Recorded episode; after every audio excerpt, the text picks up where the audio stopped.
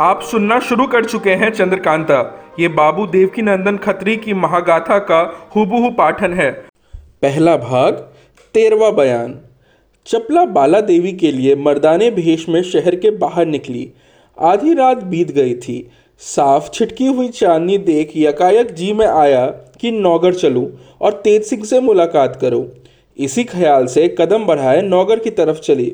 उधर तेज सिंह अपने असली सूरत में अयारी के सामान से सजे हुए विजयगढ़ की तरफ़ चले जा रहे थे। इत्तेफाक से दोनों की रास्ते में ही मुलाकात हो गई। चपला ने पहचान लिया और नज़दीक जाकर अपनी असली बोली में पूछा, कहिए, आप कहाँ जा रहे हैं? चपला ने बोली से चपला को पहचाना और कहा, वाह वाह, क्या मौके पर मिल गई। नहीं तो मुझे बड़ा तरद्दुद होता। तुमसे मिलने के लिए करना पड़ता, क्योंकि बहुत सी ज़रूरी बातें कहनी थी। आओ, इस जगह बैठो। एक साफ़ पत्थर की चट्टान पर दोनों बैठ गए। चपला ने कहा, कहो, वो कौन सी बातें हैं? तेज सिंह ने कहा, सुनो, ये तो तुम जानते ही हो कि क्रूर चुनारगढ़ गया है। अब वहाँ का हाल सुनो। चार अयार और एक पंडित जगन्नाथ ज्योतिषी को महाराज शिवदत्त ने मदद के लिए उसके संग कर दिया है और वे लोग यहाँ पहुँच गए हैं। उनकी मंडली अब भारी हो गई है और इधर हम तो ही हैं। इसलिए हम दोनों को बड़ी होशियारी करनी पड़ेगी। वे अयार लोग, महाराज, जयसिंह को भी पकड़ ले जाएँ तो ताजुब नहीं, और चंद्रकांता के वास्ते तो आए ही हैं। इन्हीं सब बातों से तुम्हें होशियार करने में चला था। चपला ने पूछा, फिर अब क्या करना चाहिए? तेज सिंह ने कहा, एक काम करो, मैं हरदयाल सिंह नए दीवान को पकड़ता हूँ और उसकी सूरत बनकर दीवान का काम करूँगा। ऐसा करने से फौज और सब नौकर प्यादे हुक्म में रहेंगे और मैं बहुत कुछ कर सकूँगा। तुम भी महल में होशियारी के साथ रहा करना और जहाँ तक हो सके एक तो फिर रोज़ मुझसे मिला करना। मैं दीवान तो बना ही रहूँगा, कुछ मुश्किल ना होगा। बराबर असली सूरत में मेरे घर, अर्थात हरदयाल के यहाँ मिला करना। मैं उसके घर में उसी की तरह रहा करूँगा। इसके अलावा और भी बहुत सी बातें तेज सिंह ने चपला को समझाई। थोड़ी देर हल चलने के बाद चपला अपने महल की तरफ़ रुखसत हुई। तेज सिंह ने बाकी रात उसी जंगल में काटी और सुबह होते ही अपनी सूरत एक गंधी की बनी हुई कई शीशी इत्र की कमर और दो एक हाथ में ले विजयगढ़ की गलियों में घूमने लगे। दिन भर इधर उधर फिरते रहते, शाम को वक्त, मौका देख हरदयाल सिंह के मकान पर पहुँचे। देखा कि एक दीवान साहब लेटे हुए हैं और दो चार दोस्त सामने बैठे गप्पे उड़ा रहे हैं। बाहर भीतर खूब सन्नाटा है। तेज सिंह इत्र की शीशियों को लिए सामने पहुँचे और सलाम कर बैठ गए। तब कहा, लखनऊ का रहने वाला गंधी हूँ। आपका नाम सुनकर आपके लायक अच्छे अच्छे इत्र लाया हूँ यह कह शीशी खोल फाहा बना बनाकर देने लगे। हरदयाल सिंह बहुत रहमदिल आदमी थे। इत्र सूंघने लगे और फाहा सूंघ अपने दोस्तों को भी देने लगे। थोड़ी ही देर में हरदयाल सिंह और उनके सब दोस्त बेहोश होकर ज़मीन पर लेट गए। तेज सिंह ने सभी को उसी तरह छोड़ हरदयाल सिंह की गठरी बाँध पीठ पर लादी और मुँह पर कपड़ा ओढ़ नौगर का रास्ता लिया। राह में अगर कोई मिला भी तो धोबी समझकर ना बोला। शहर के बाहर निकल गए और बहुत तेज़ी के साथ चलकर उस खोम में पहुँचे, जहाँ अहमद को कैद किया था। किवाड़ खोल के अंदर गए और दीवान साहब को उसी तरह बेहोश वहाँ रख अंगूठी मोहन में उनकी उंगली से निकाली, कपड़े भी उतार लिए और बाहर लौट आए। बेरी डालने और होश में लाने की ज़रूरत नहीं देखी। तुरंत लौटे और विजयगढ़ आ हरदयाल सिंह की सूरत बनाकर उनके घर पहुँचे। इधर दीवान साहब के भोजन करने का वक्त आ पहुँचा। लॉन्डी बुलाने आई। देखा कि दीवान साहब तो है नहीं, उनके चार दोस्त गफीर पड़े हुए हैं। उसे बड़ा ताजुब हुआ और यह कारक चिल्ला उठी। उसकी चिल्लाहट सुन नौकरे और प्यादे आ पहुँचे तथा यह तमाशा देख हैरान हो गए। दीवान साहब को इधर उधर ढूंढा, पर कहीं पता न लगा। तीन पहर रात गुजर गई। उनके दोस्त सब जो बेहोश पड़े थे, वो भी होश में आए, मगर अपनी हालत देख देख हैरान थे। लोगों ने पूछा, आप लोग कैसे बेहोश हो गए और दीवान साहब कहाँ हैं? उन्होंने कहा, एक गंधी इत्र बेचने आया था, जिसका इत्र सूंघते सूंघते हम लोग बेहोश हो गए। अपनी खबर ना रही। क्या जाने दीवान साहब कहाँ हैं? इसी को कहते हैं कि अमीरों की दोस्ती में हमेशा जान की जोखिम रहती है। अब कान उमेटता हूँ कभी अमीरों के संग दोस्ती ना करूँगा। ऐसी ऐसी ताजुब भरी बातें हो रही थी और सवेरा हुआ ही चाहता था कि सामने से दीवान हरदयाल सिंह आते दिखाई पड़े जो दरअसल में तेज सिंह बहादुर थे। दीवान साहब को आता देख सबों ने घेर लिया और पूछने लगे कि आप कहाँ गए थे? दोस्तों ने पूछा, वो नालायक गंधी कहाँ गया और हम लोग बेहोश कैसे हो गए? दीवान साहब ने कहा, वो चोर था, मैंने पहचान लिया। अच्छी तरह से उसका इत्र नहीं सूंघा। अगर सूंघता तो तुम्हारी तरह मैं भी बेहोश हो जाता। मैंने उसको पहचान कर पकड़ने का इरादा किया तो वो भागा।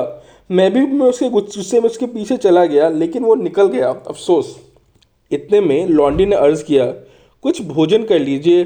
सबके सब घर में भूखे बैठे हैं। इस वक्त तक सबों को रोता ही गुजरा। दीवान साहब ने कहा, अब तो सवेरा हो गया, भोजन क्या करूँ?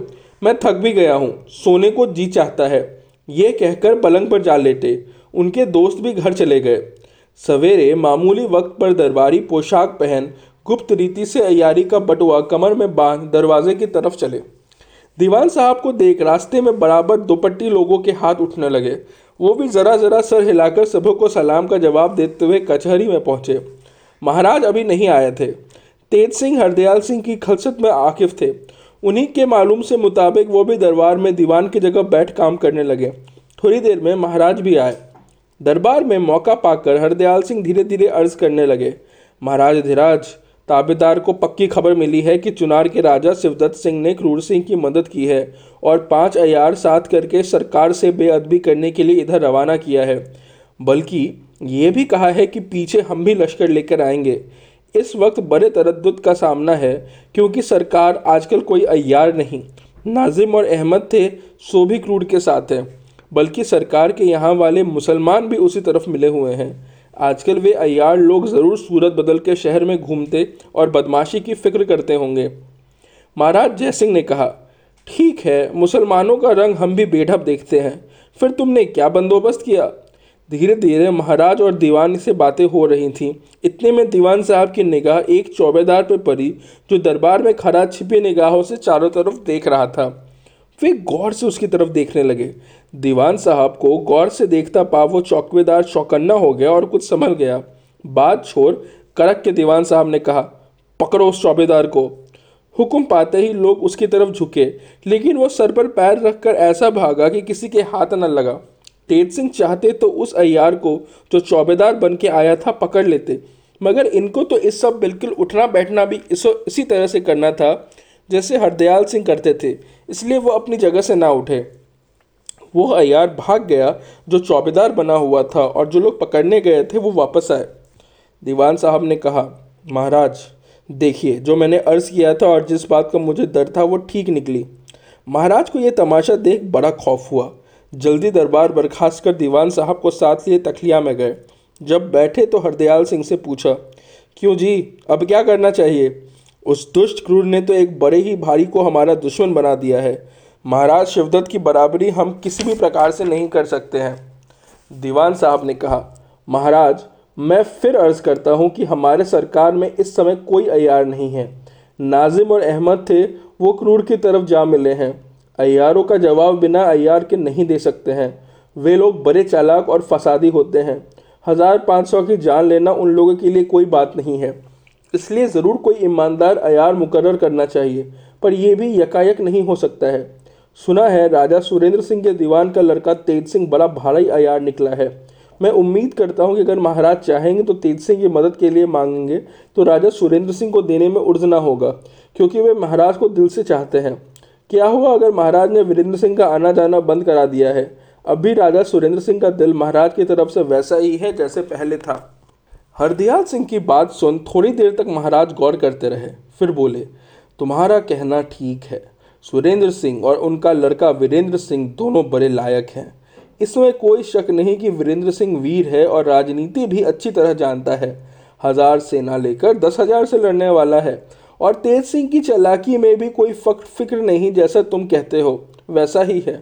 मगर मुझसे उन लोगों के साथ बड़ी ही बेरुखी हो गई है, जिसके लिए मैं बहुत शर्मिंदा हूँ। मुझको उनसे मदद मांगते शर्म मालूम होती है। इसके अलावा, क्या जाने उनको मेरी तरफ़ से रंज हो? हाँ तुम जाओ और उनसे मिलो। अगर मेरी तरफ़ से कुछ मलाल उनके दिल में हो तो उसको मिटा दो और तेज सिंह को लाओ तो काम चले, हरदयाल सिंह ने कहा। बहुत अच्छा महाराज, मैं खुद ही जाऊँगा और इस काम को करूँगा। महाराज, अपनी मोहर करके एक चिट्ठी महाराज सुरेंद्र सिंह के नाम लिख दें और फिर मैं बना लूँगा और किसी एक को साथ लेकर अकेले ही जाऊँगा। महाराज ने हरदयाल की बात पसंद की और एक चिट्ठी अपने हाथ में लिख और अंगूठी की मोहर कर उनके हवाले किया। हरदयाल सिंह महाराज से विदा हो अपने घर आए, मगर अंदर जनाने में ना जाकर बाहर ही रहे। खाना को वहाँ ही मंगवाया। खा पी कर बैठे और सोचने लगे कि चपला से मिलकर सब हाल कह ले तो जाए। थोड़ा दिन बाकी था, तब चपला आई। एकांत में जाकर हरदयाल सिंह ने सब हाल कहा और चिट्ठी भी दिखाई, जो महाराज ने लिख दिया था। चपला बहुत ही खुश हुई और बोली, हरदयाल सिंह, तुम्हारे मेल में जो आ जाएगा वो बहुत ही लायक है। अब तुम जाओ, इस काम को जल्दी करो। चपला तेज सिंह की तारीफ़ करने लगी। तब वीरेंद्र सिंह से मुलाकात होगी, ये उम्मीद दिल में हुई। नकली हरदयाल सिंह नौगढ़ की तरफ़ रवाना हुए। रास्ते में अपनी सूरत असली बना ली। पहला भाग, चौदवा बयान। नौगढ़ और विजयगढ़ का राज पहाड़ी है। जंगल भी बहुत भारी और घना है। नदियाँ, चंद्रप्रभा और कदमानासा घूमती हुई उन पहाड़ियों पर बहती है।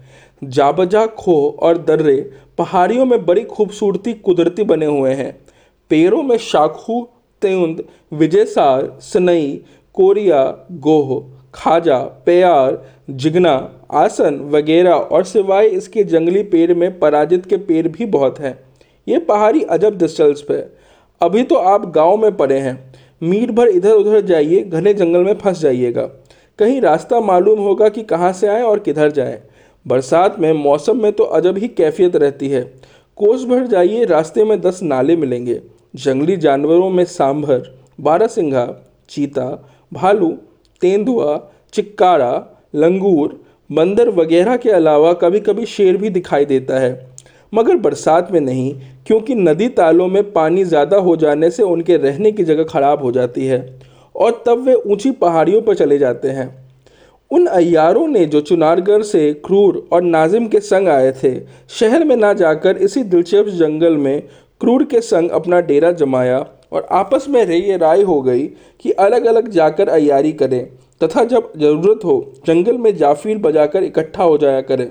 बद्रीनाथ, जो इन चैयारों में सबसे ज़्यादा चालाक और होशियार था, ये राय निकाली कि एक दफ़ा सब कोई अलग अलग भेष बनाकर शहर में खूब दरबार और महल के सब आदमियों तथा लौंडियों, बल्कि रानी तक को देख के पहचान आवे, तथा चाल चलन तस्वीर के नाम भी याद कर ले जिससे वक्त पर अयारी करने के लिए सूरत बदलने और बातचीत करने में फ़र्क ना पड़े। इस राय से सभी को पसंद आई।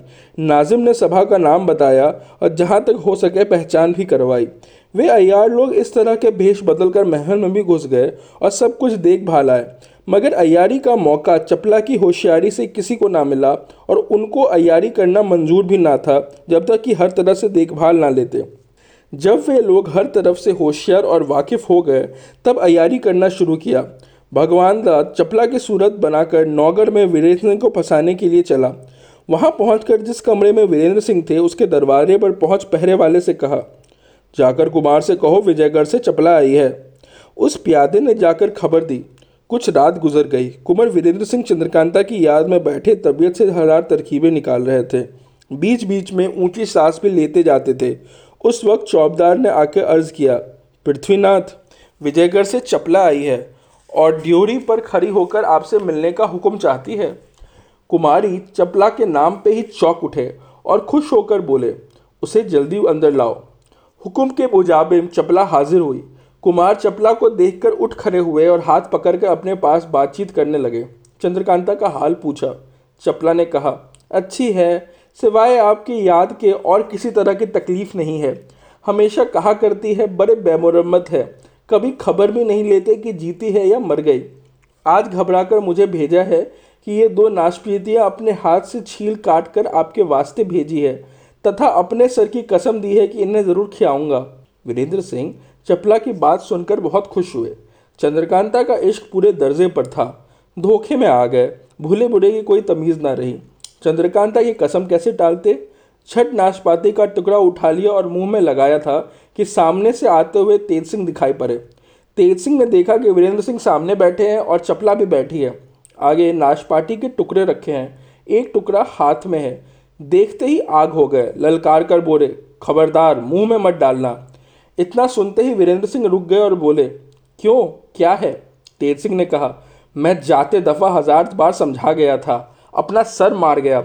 आपको कोई ख्याल न रहा? कभी आगे भी चपला यहाँ आई है? आपने क्या खाक पहचान की कि ये चपला है या कोई अयार? बस सामने रंडी को देख मीठी मीठी बातें सुन मज़ा करने लगे। तेज सिंह की घुरकी सुन वीरेंद्र सिंह तो शर्मा गए। पर चपला के मुँह की तरफ़ देखने लगे, पर नकली चपला से रहा ना गया। फंस तो वो चुकी ही थी, झट खंजर निकालकर तेज सिंह पर दौड़ी। वीरेंद्र सिंह भी जान गए कि ये अयार है। उसको खंजर के तेज सिंह तरफ़ दौड़ते देख लपक कर एक हाथ से उसकी कलाई पकड़ी, जिसमें खंजर था। दूसरा हाथ कमर में डाल उठा लिया और सर से ऊँचा कर चाहते थे कि फेंकू, जिससे हड्डी पसली सब चूर हो जाए, पर तेज सिंह ने आवाज़ दी हाँ हाँ पटकना मत, मर जाएगा। अयार लोगों का काम ही यही है। छोड़ दो, मेरे हवाले करो। ये सुन कुमार ने उसे धीरे से ज़मीन पर पटक कर मुस्के बाँध तेज सिंह के हवाले किया। तेज सिंह ने ज़बरदस्ती उसकी नाक में दवा ठूस बेहोश किया और गठरी में बाँध किनारे रख बातें करने लगे।